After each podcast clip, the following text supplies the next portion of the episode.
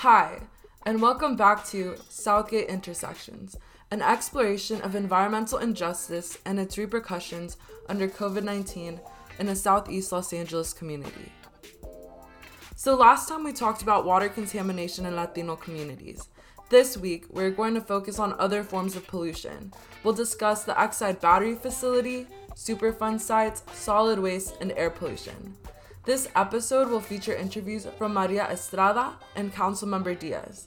We have lots of ground to cover, but I hope y'all can stick around. Let's get into it.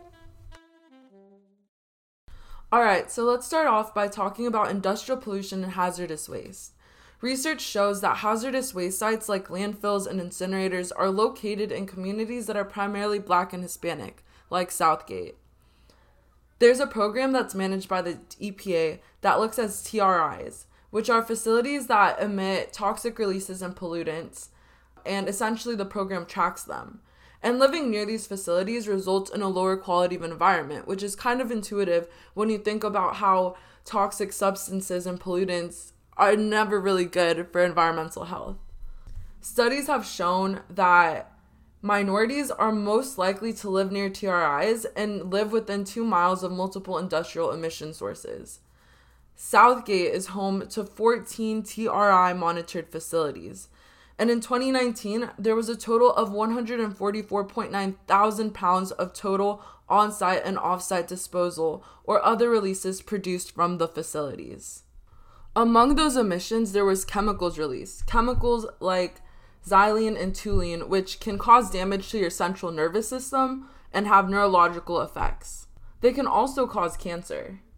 Also, my research found that there are currently two facilities in South Gate that have been issued non attainment statuses for ozone and lead, which means that currently those facilities are not in compliance with the Clean Air Act. I was curious to see just how much hazardous waste and solid waste impacted South Gate. So there's this really cool tool that's available called CalEnviroscreen. Essentially, it's a state mapping system that assesses the environmental burden among census tracts. I used CalEnviroscreen to look at hazardous waste and solid waste burdens in the city. So I used CalEnviroscreen to place South Gate in context with other communities in the state of California and assess how uh, their burden compared to other communities. For hazardous waste, some of the census tract areas ranked as high as in the 96th percentile, meaning that some areas in the city were in close proximity to 18 treatment, storage, and disposal facilities or hazardous waste generators. When comparing South Gate to other communities, their hazardous waste burden was 96% higher than other census tracts in the state of California. I also took a look at the solid waste indicator and found that one of the areas in South Gate was ranked in the 99th percentile. This indicator takes into account illegal and legal solid waste facilities. At this particular census tract, there were 13 solid waste facilities in close proximity. Basically, this amount of solid waste facilities is 99% higher than other census tracts in the state of California. Another indicator of hazardous waste in a community is a Superfund site. A Superfund site is a polluted location that requires a long term response due to the hazardous nature of its contaminants. Here's Councilmember Diaz on Superfund sites in South Gate. This region of Southeast LA was once extremely thriving financially because it was a very industrial area. So sometimes we don't know in the long run the health stressors and health effects that certain companies are going to have. For those of you that do not know who, what a Superfund site is, very toxic soil, right? That eventually leaks into the groundwater in our communities.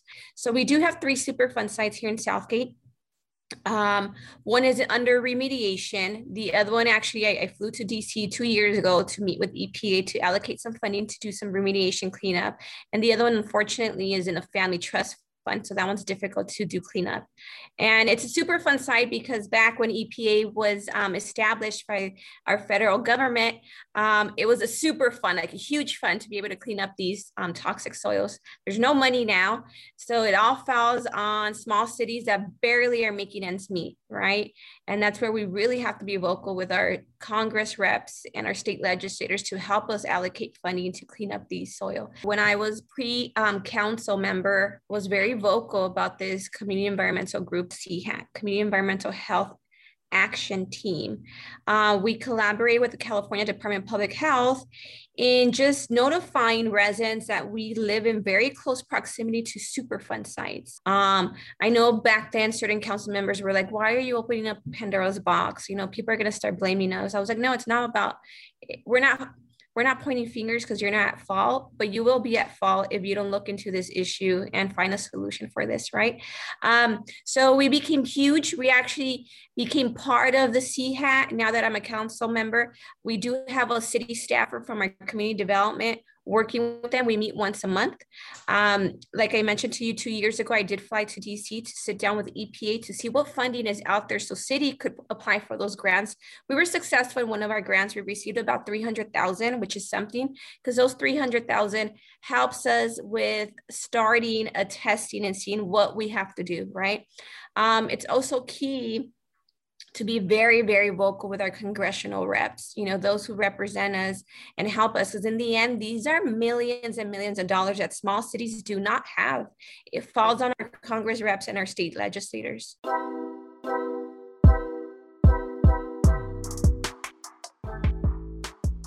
So now we're going to hear from longtime resident of Southeast Los Angeles and community activist Maria Estrada on the Exide Battery Recycling Facility. This facility is one of the most toxic places in the US and is located just 7 miles from South Gate in the city of Vernon. The 15 acre Exide battery recycling facility has been in operation since 1922. It has been under the management of Exide since 2000, and in the time since, it has become notorious for its pollution. Can you say a little bit about what the Exide facility is? What happened? So the uh, Exide uh, uh, company was functioning in the city of Vernon for 33 years without a permit. Um, Cal OSHA was in the building, was aware of the fact that the people inside of the building were being contaminated with lead, and they knew that the building was itself surrounding areas were being contaminated. Never did anything um, the Department of Toxic Substances, uh, D- Department of uh, Toxic Substances never um, did anything. They knew. Department of Public Health knew. EPA knew. Uh, Air Quality Management, the AQMD knew. Um, nobody in the government agencies to protect us did anything, in fact, to protect us. And if you look on any of those agencies, the DTSC, the governor appoints the board. Uh, the AQMD, um, the Senate pro tem, the um, Speaker of the Assembly, and the governor appoint the board members. So all of these people are capitalists, and they appoint people that they know are not going to find corporations like Chevron. Right. So the thing with Exide is they had a five years to do A, B, and C. They never did it. My attorney um, contacted them via email, written letters to the U.S. Attorney's Office. When are you going to prosecute Exide? When are you going to start taking criminal charge, uh, uh, start prosecuting them criminally because they're not doing what was required of them? Mm-hmm. Never got a response from the U.S. Attorney's Office. It wasn't until they liquidated all their assets, right? I mean, the the owner of Exide, the main owner, is actually on the Forbes list. So they were allowed, they were given five years to get rid of their assets, and um, liquidate their assets and then say we don't have any money and we can't do it. Now, mind you, when all this went down, if you look at their stocks, mm-hmm. part of their like reorganization is they didn't pay their creditors; they gave them stocks. The stocks were worth about twenty nine dollars a share. By September of 2018, their stocks were worth $292 a share. So they were super profitable. But they had to say, well, what's more, you know, if we have to pay to clean up for lawsuits, whatever, you know, we're gonna. They basically right. took a bet, so they liquidated everything, and then all of a sudden, we don't have money. They closed down their European um, offices before they started it here, and then shut it all down. Um, if you go the 10 most unhealthy, environmentally contaminated cities in the United States, five of them have ex- Exide plants in them.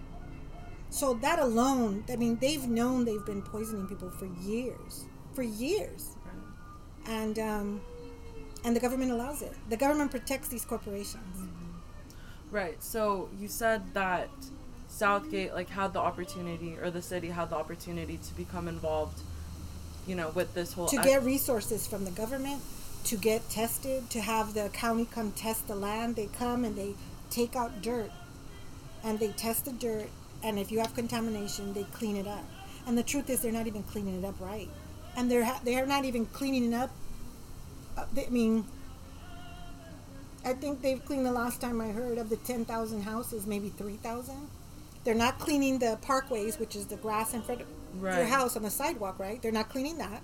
Right. Uh, they're not cleaning the roofs, which it, the shit comes on your roof, Right. goes into your attic, and then it'll seep into the house all over again. Right. None of that's being cleaned. So they're doing a shitty job.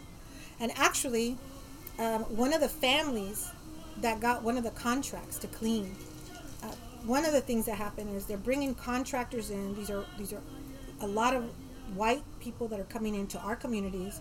They're being told that our communities is you know mostly Mexicans, a lot of gang members and all that. So these people are coming in already with an attitude against us, like right, like we're you know Dangerous. less than Right. and and um, and they're not doing a good job and um, it is difficult a lot of people speak only spanish so they're not able to communicate Mm-hmm. properly with these people They're not like providing translation services. no no no and um, uh, actually i got a call from two young ladies who work for one of the companies and um, and they're being paid less than the wage that they're required on the contract they're not being paid vacation, their time off. They're being asked to drive all over, not being paid mileage. Um, the owner, they showed me some of the For the cleanup crew. for the cleanup crews. Uh, Um, they're totally disrespectful to the employees. One of the girls told me that the owner of this company said, um, "If it wasn't for me, you'd be on welfare with a bunch of babies." And um, uh, this man and his family have two homes worth over two million each. Another home worth uh, eight hundred and uh, something dollars, eight hundred thirty something thousand dollars. Um, I contacted him. I sent him a picture of his family. I said, "Is this you?" I said, "You had better start respecting your employees because I'll show up at your house on this street, and if you're not there, I'll go to this house on this street." Like, I don't give a fuck. So this is this is what's happening. Not only have we been already poisoned and exploited and taken advantage of, we're we're being hired by people who are even treating us worse, considering it's our community that that was infected. If you were on any of the calls that they had, now mind you, they had the calls in Delaware. The, the they're filing bankruptcy in Delaware, so it started at four in the afternoon, seven o'clock their time in Delaware. I waited almost five hours to speak, and you heard person after person, people talking about their father. it was the eighth anniversary of him dying and how much he suffered. Like, it was difficult to, to listen to these, you know, what what happened and what they did, and and and Miguel Santiago called, and people. It's like Miguel Santiago's an assemblyman. Why? Where was he before? Why wasn't he speaking up and speaking out and contacting the U.S. attorney? Like Cristina Garcia, Santiago, fucking Rendon had all these like, this is a disgrace. This is unfair. Like, you didn't do anything for five years. You're the speaker of the assembly for fuck's sake. You could have advocated for your community, but you didn't. And now it's all for press and to give this illusion that they gave a fuck and they were going to do something about it. They did nothing. They did nothing. The wind patterns, this shit's all the way in East LA, Boyle Heights area. I mean, it's everywhere. so it definitely affected the city of South Gate. yeah. 97% of the houses tested have lead. There are no safe levels of lead. In South Gate? It- it- Or in they're not even testing in South Gate because the city never advocated and requested that. Wow. So South Gate's not even in part of the whole fucking picture right now. In fact, people that work for DTSC helped Exide actually lie about the levels within a certain amount, I think it was 1.7 miles, so that they could contain financially the damage control of their liability. So even the initial numbers that were given were bullshit. Because I know people that were there that worked for DTSC, people that worked for Exide, that were involved in the cleanup, that, you know, um, that that have told that that, they, that the numbers that they gave and the testing they did was all falsified. But aside from that, um, in 2015, when you know this all came down and they were forced to shut down, the people working there, the, the, the CEO, the, all of them, were were protected from criminal charges. Now we know people have died. There are clusters, they're called clusters, where you could go on a street in the city of Maywood, eight people with cancer. This is happening everywhere. I mean, you could add to that the oil refineries and how it's all in our neighborhoods. All of these things affect us. So, so there's a reason why people in Southeast and South Central live 10 years less than people in Beverly Hills because they're putting this shit in our neighborhoods. So, aside from that, the agencies in place are not going to do anything to protect us because the people running those fuckers are appointed by our representatives who have no intention of protecting us. Mm.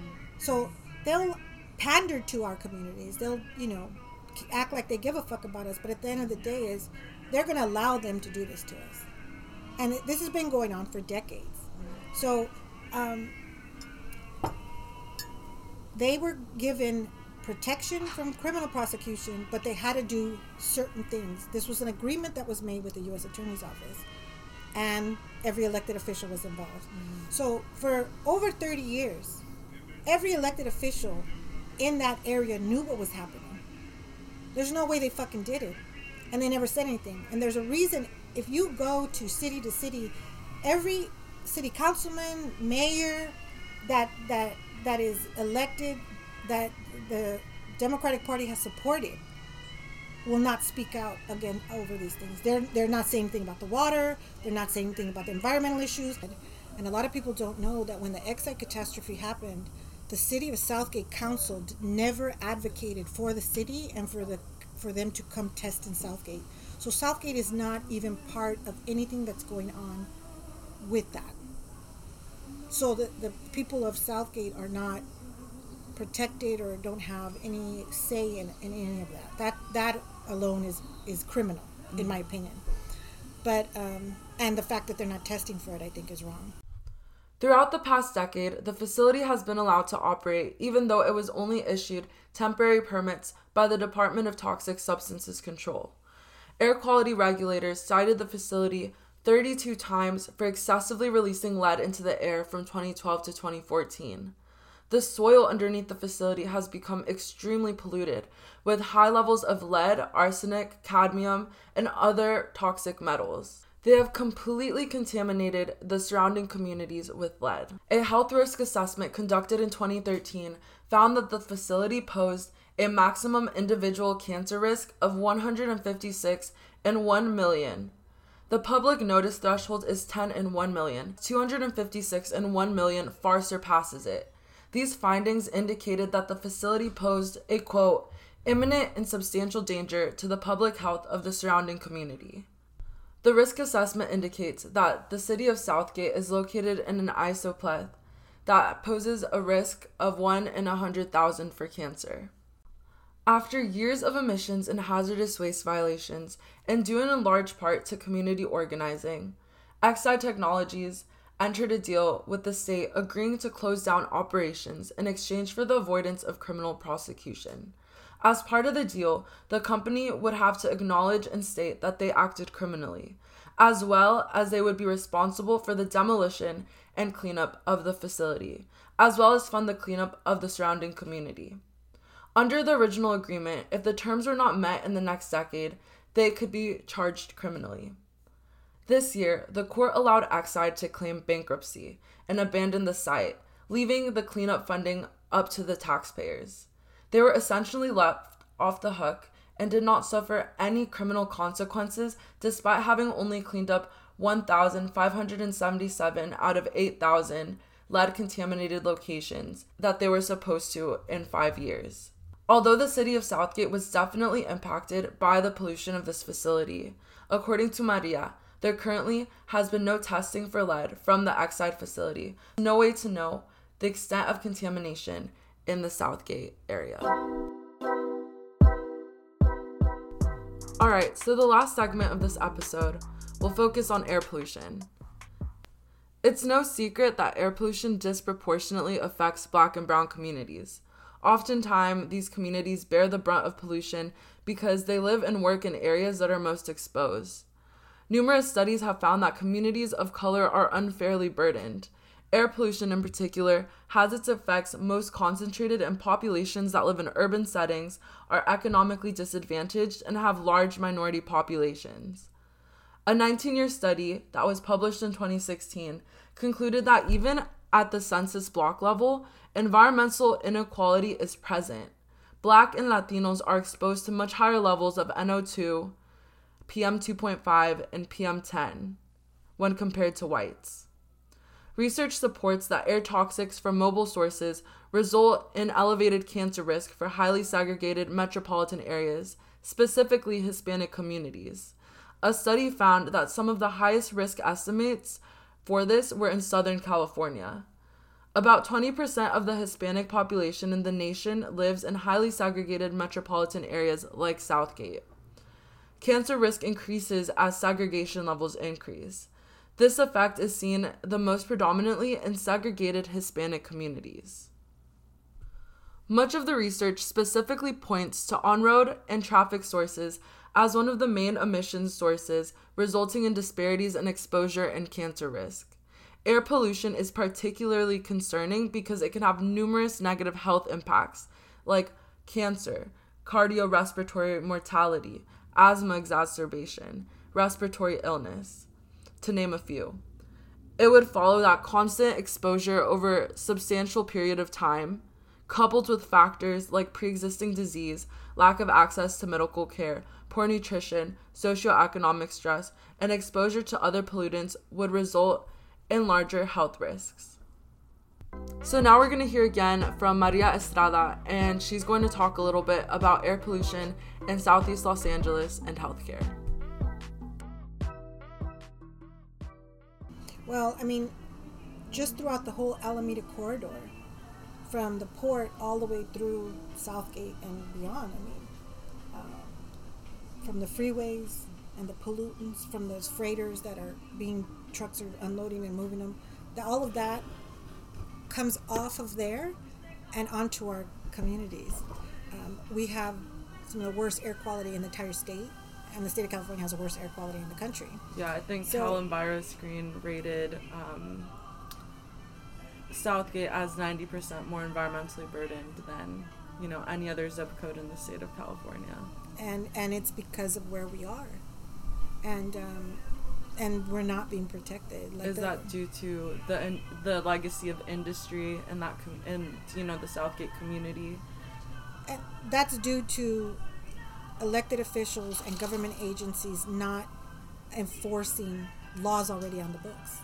That's uh, because of these agencies not going after corporations that are contaminating us and poisoning us. Mm-hmm. So it, it's it's a lot of things involved but I mean, we have high asthma rates. You have small children with inhalers. We have high rates of uh, leukemia, uh, different kinds of cancers. We have um, the highest rates. Southeast LA has the highest rate of uninsured children in all of California. Southeast LA has the second highest rate of uninsured adults and there was a bill that was presented in, in uh, 2017, SB 562, single payer health care, that would have not only saved the state of California 37 billion annually, low ball number, it would have covered everyone in the state, including the undocumented, which in our communities there's many undocumented people. It would have covered medical, dental, vision, drug rehabilitation, mental health, pharmaceuticals, the tax rate would have been 2.3% on revenue over $3 million. So small businesses would not have been affected. Mm-hmm. And it would save I mean, you got to think about every po- police officer, every teacher. We pay their health insurance. Every union should have been all over that. The unions are tied to the Democratic Party, so they, they're not going to do anything about it. And and since that bill was shelved, tens of thousands of people have died because they don't have health care. So not only are they poisoning and killing us, they're denying us the health care we need to treat this. So it's all about money. I mean, you could just look at Anthony Rendon, Cristina Garcia. There's a bill that just was shelved, uh, the new healthcare bill, AB 1400. For eight months, they shelved it. We're in the middle of a pandemic. Healthcare is a human right, and they shelved it. If they're not going to give us healthcare in a pandemic, they're never going to give it to us. And yet, I could go into our communities and people don't even know what AB 1400 is.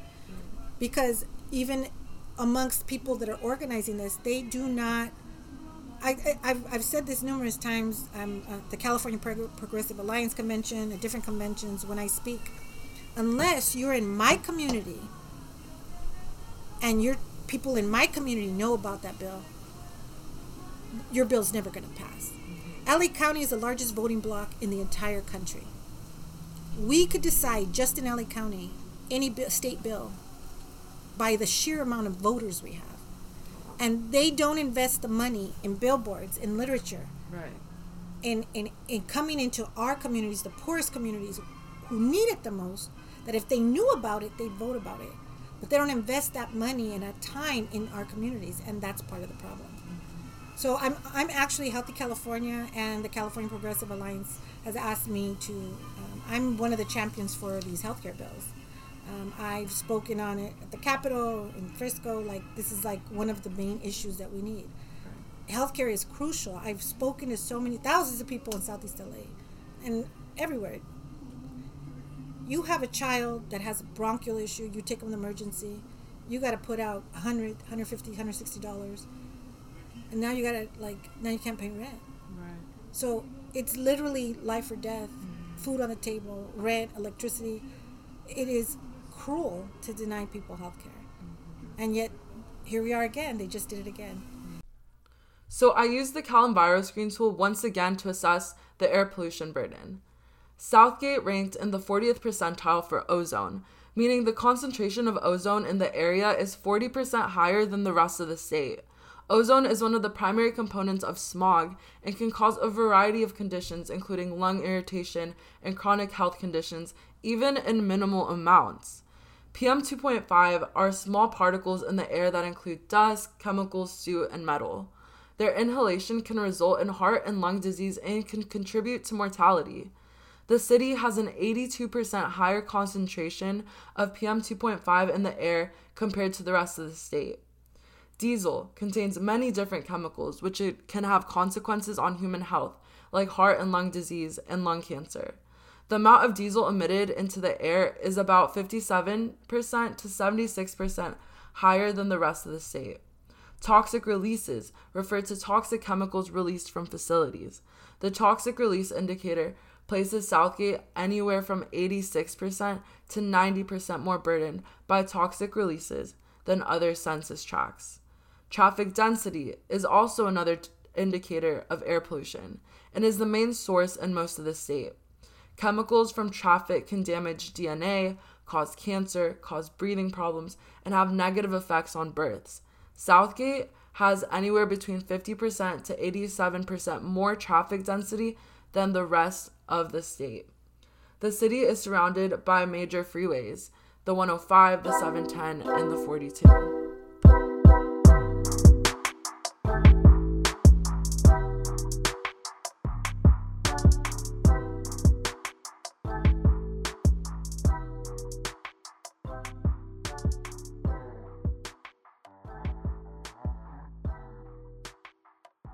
We can see from this data that residents of South Gate are extremely exposed to high levels of air pollution and have been exposed to these high levels for years. We can only imagine the health impacts it has had on the community and how that burden has been further exacerbated by barriers to healthcare.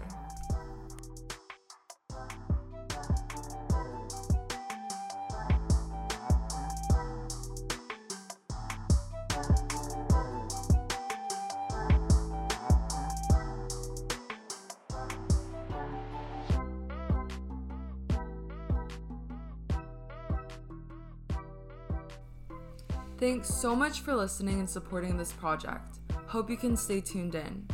I'm your host, Aisha Wallace Palomares. I'm an undergraduate researcher at the University of California, Berkeley, and this is South Gate Intersections, an exploration of environmental injustice and its repercussions under COVID 19 in the Southeast Los Angeles community. I would like to take the time to say thank you to the Latinx and Environment Initiative and the Institute for Research on Labor and Employment at the University of California, Berkeley for making this project possible. See you next week.